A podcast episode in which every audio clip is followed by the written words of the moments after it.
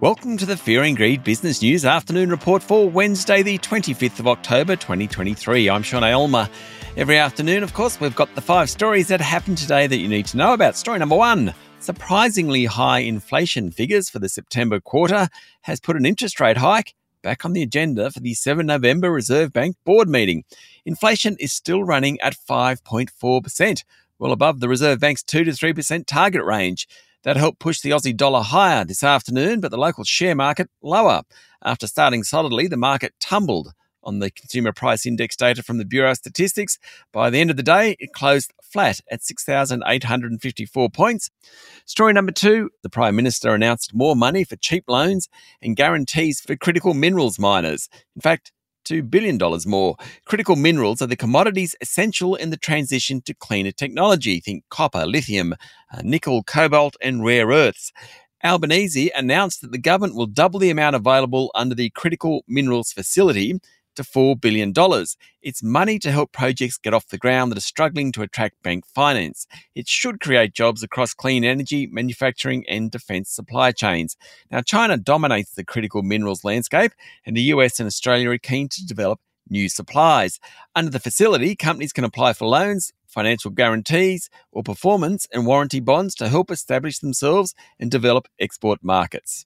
Story number three plenty of corporate news around online retailer Kogan says its sales figures returned to growth in the September quarter, despite turnover continuing to fall in annual terms. Corporate Travel Management said it would conduct an on market buyback for $100 million worth of its shares from November 15. Long serving Dexus CEO Darren Steinberg is stepping down after 11 years with the property fund manager. Sales at Super Retail Group have inched higher in the first quarter, but have been weighed down by the retailer's Macpac brand. Petrol and diesel supplier Ampol has reported surging earnings in the third quarter, driven in part by stronger refinery margins.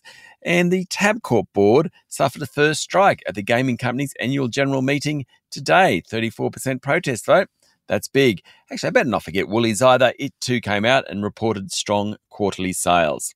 Story number four Lynas Rare Earths share price jumped more than 4% after the Malaysian government said it could operate its flagship refinery which produces key ingredients for wind turbines, electronics, and military applications. This battle's been going on for a while and is the reason for a big sell off in the company's share price. But now the Malaysian government has overturned its ban on Lynas importing and processing a crucial substance which generates low level radioactive residue at its refinery. Lynas is the biggest supplier of rare earths outside of China, and of course, this comes just as the Prime Minister announces more support for the critical mineral sector. And finally, story number five a couple of the Wall Street tech titans released third quarter earnings overnight. Good news at Microsoft. Not so much at Alphabet, parent of Google. Sales at Microsoft have surged as the technology giant cashes in on the artificial intelligence race, in which its main rival is Google. Revenue at Microsoft jumped 13% to $57 billion. That's nearly $100 billion in revenue in just three months.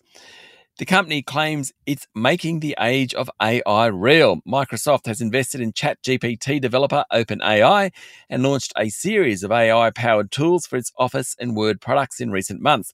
Profit at the tech giant was up 27% to 22.3 billion US dollars. That's a lot of money in three months. At Google, revenues climbed 11% to $77 billion, and net income was almost $20 billion on the back of a recovery in digital advertising revenues. However, according to Bloomberg, its closely watched cloud division, which houses its data storage business and many of its AI efforts, missed analysts' expectations. That's it for the afternoon report for Wednesday, the 25th of October, 2023. Adam Lang and I will be back tomorrow morning with the Thursday edition of Fear and Greed Business News. I'm Sean Aylmer. Enjoy your evening.